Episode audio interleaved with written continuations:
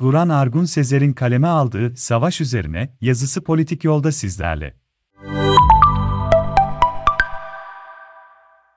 Genel olarak tarihçi veya hususi anlamda savaş tarihçisi değilim. Ancak hukuk mesleğini ve ondan daha çok felsefeyi biraz olsun bilen biri olarak bu hafta bu konu üzerine yazmak istedim. Eğer tarihçilerin alanına giren bir hususta ahkam kesme hatasına düşersem affola. Dolayısıyla amacım tarihin alanına giren belirli olumlu veya olumsuz yargılamalara başvurmadan dünya tarihi, savaşın felsefesi ve savaşın psikolojisi alanlarındaki kendi küçük fikirlerimi paylaşmak ve bu konudaki yansıtmalarımı göstermek, biraz etraftan dolaşıp hükme varabilmek. Savaş, yıllardır üstüne düşündüğüm bir konu. Hatta kimi zaman kendi felsefi uzmanlık alanıma giren meselelerden uzaklaşıp bu konularda yazıp çizmek ve bir genellemeye varmak gibi sözde yüce iddiaları bile düşünmüşümdür. Çünkü savaş da hayatımızdaki pek çok şey gibi dikotomiler, paradokslar ve açmazlarla dolu. Barış da bu anlamda farklı değil. Twitter'da en kötü barışın en iyi savaştan daha iyi olduğu şeklinde bir ifade okumuştum. Bu ne kadar doğrudur mesela? Barış çok kötüyse ona artık barış diyebilir miyiz? Mesela Türkiye'de Kürt meselesi şu ana kadar çözüme ulaşmamıştır. Kürtler ve Türkler arasında bir barıştan bahsedilebilir mi? Eğer bahsedilemezse Türkiye Cumhuriyeti ordusu ve Kürt bağımsızlıkçıları arasındaki savaş gerçek bir savaştır. O halde bu terimin tam anlamıyla barış değildir. Ancak tersine bir barış olarak kabul edilirse ne kadar barıştır? İnsanların daha fazla zulme uğradığı da gerçektir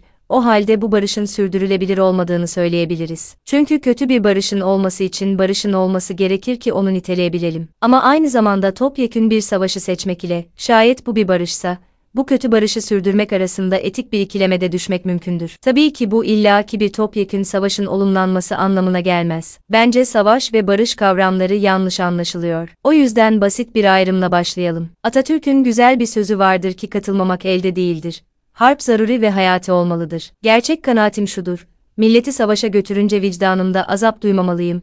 Öldüreceğiz diyenlere karşı, ölmeyeceğiz diye savaşa girebiliriz. Lakin millet hayatı tehlikeye maruz kalmıyorsa savaş cinayettir. Bu durumda haklı savaş nedir? Uluslararası hukukta Roma hukukundan alınan bir deyim vardır casus belli. Casus Latince sebep, belli ise savaş demektir. Savaş sebebi diye tercüme edilmektedir. Ulus devletlerin henüz şafağının sökmediği çağlarda bile savaş sebepleri için meşruiyet aranmaktaydı. Modern hukuk anlayışının, modern yaşam biçiminin olmadığı çağlarda bile savaş arzulanan bir şey değildi ve olması için ciddi sebeplerin bulunması gerekirdi. Galya savaşları çok bilinen bir örnektir. Sezar, Galya seferlerini kendi açısından yazdığı bir Latince klasik olan Galya Savaşlarına Şerh isimli bir yapıtta anlatmıştır. Bu kitapta Sezar Galya savaşlarına neden olan süreci ve bu savaştaki işlerini yazmıştır. Şimdi savaş ile ilgili olan en enteresan kısım tüm savaşlarda olduğu gibi hevesle ve aceleyle bir meşruiyetin aranmasıdır. Sezar, Galya'daki en güçlü kavimlerden biri olan Helveti, Helvetius, kabilesi için şöyle der. Şüphe yok ki Helvetiler,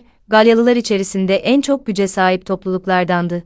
Bu krallıkları orduları ve güçleriyle ele geçirmeye muktedirdiler. Helvetilerin gücünün farkında olan Sezar, bu gücün gelecekte Roma için tehlikeli olduğunu düşünmekte gecikmez. Risk almaktan çekinmeyen, nerede olduğu bilinmeyen Rubicon nehrini geçmek deyimini, dönüşü olmayan bir noktaya gitmek anlamında crossing the Rubicon olarak İngilizceye kazandırmasının sebebi de budur.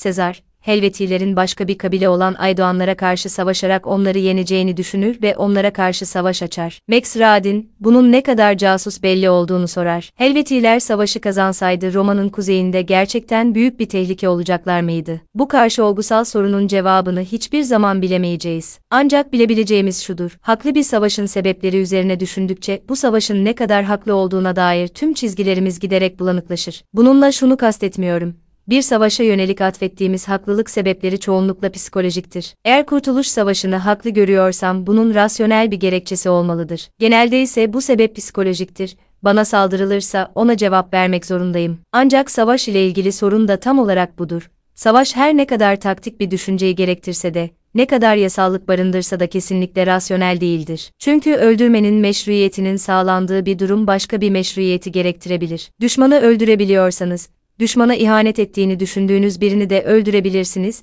ve bu sayı gerçekten azalmaz. Savaş ile ilgili makul olmayan ve tekinsiz olan da budur. Çünkü savaşın temeli öldürmektir ve öldürmek hiçbir şekilde doğru değildir. O halde hiçbir savaşın prensipte ve kategorik olarak haklı olduğunu söyleyemeyiz. Peki savaş rasyonel ve vicdani bir şey değilse nasıl kanıksanır? Daha önce bu konuda kapsamlı bir makale yazmak istiyordum ancak bir türlü nasip olmadı. Bu alt başlıkta bu konuyla ilgili kapsamlı ve yeterli bir açıklama olmayacak. Sadece savaş felsefesiyle ilgili okumalarımdan çıkardığım bir takım ilginç bağlantıları paylaşacağım. Nancy Sherman, 2005 yılında Stoacı Savaşçılar, Askeri Zihnin Arkasındaki Felsefe başlıklı gerçekten okunmaya değer bir kitap yazmıştır. Bu kitap Vietnam Savaşı'ndan bilinen bir örnekle beni çok etkilemişti. Sherman'ın kitabı Vietnam Savaşı'nda savaş uçağı düşman uçak savarıyla vurulduktan sonra paraşütle uçaktan fırlayan ancak daha sonra Vietnamlılara 5 yıl boyunca esir düşen Amerikalı pilot James B. Stocktall'in hikayesiyle başlamaktadır. Vietnamlı askerler Stocktall'e insaflı davranmaz. Onu işkenceden geçirirler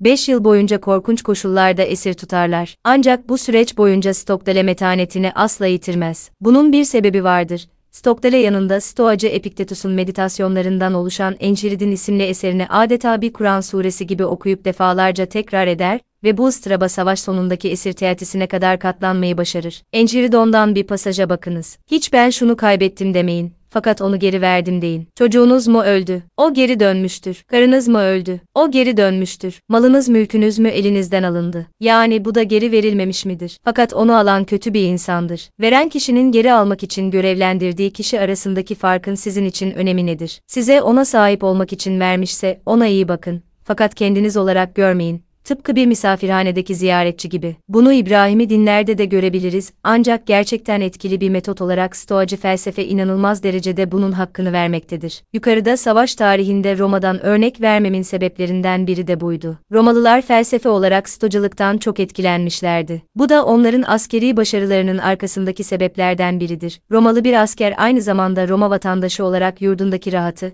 güveni ve emniyeti bırakıp terra incognita'da, bilinmeyen topraklarda, savaşmaya giderken, bu yüzden bu rahatı bozabiliyordu. Stoacılık antikonformistti. Romalıları tarihte hep sefahat alemleriyle, orjilerle, kimi zaman deliliğin hakim olduğu imparatorlarıyla biliriz. Ancak gerçek hiç de göründüğü gibi değildir. Romalı askerleri yöneten subaylar elitlerdi ve bu elitlerde stoacılık çok fazla yaygın bir felsefeydi. Hatta bu görüş öyle savunulmuştur ki Hristiyanlığın yayılmasında stoacılığın etkili olduğu da söylenmektedir. Şöyle düşünürsek mantıksız değildir.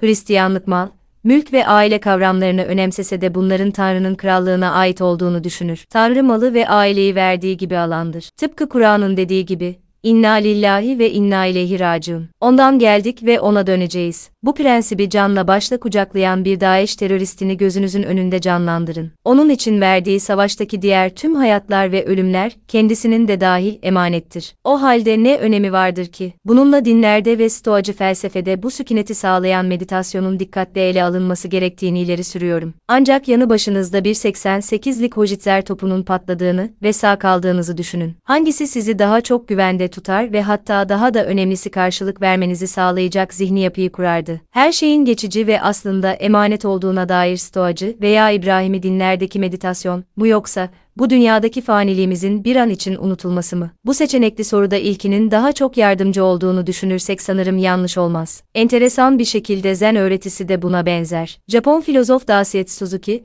olağanüstü eseri Zen and Lapanese Culture'da, Zen'in birisini doğum ve ölüm bağından kendine özgü bir anlayışla kurtarmanın haricinde özel bir doktrin veya felsefesinin, bir kavram seti veya entelektüel formülünün olmadığını söyler. Zen öğretisi bu sebeple feodal Japonya'nın savaşçı kastı olan samuraylarda, tıpkı Romalı askerler arasındaki stoacılık gibi oldukça gözdedir. Suzuki, Japonya'da bir özdeyişin olduğunu söyler, Tendai krallık ailesi, Shingon asiller, zen savaşçılar ve judo avam içindir. Hayata bağlılık, sevgi, aşk ve seks, bunlar güzeldir. Ancak hayatı kurtarmaya yetmez. Aşkı olumsuzlamak savaşta hayatta kalmaktır. Savaşta PTSD, posttraumatik stres hastalığı, yaşayan insanların pek çoğu yaşadıkları travmanın korkunç etkilerin yanında şu soruyla da boğuşurlar.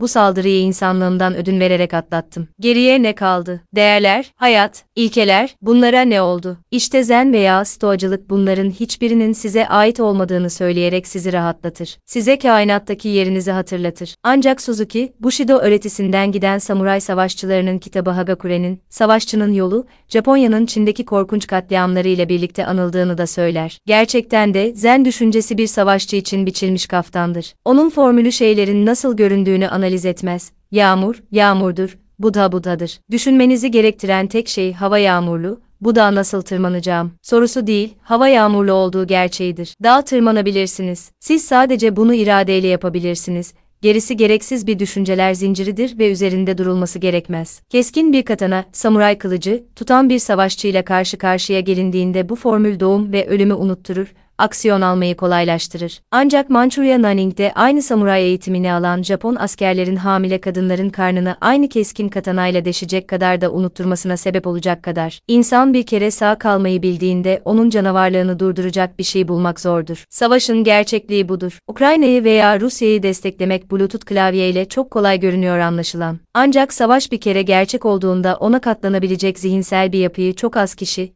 yani eğitilmiş profesyoneller hariç kimse taşımaz. Bu sebeple asıl tehlike bu iş için eğitilmiş profesyonellerin, yani savaşçıların olmasıdır. Hangisi doğru o halde? Ne Ukrayna'nın haklı savaşı doğru, ne de Rusya'nın saldırganlığı. Asıl yüzüne tükürmemiz gereken olayı bu seviyeye getiren tüm politikacılar ve onların başarısızlığıdır. Gelecek hafta görüşmek üzere, esen kalın.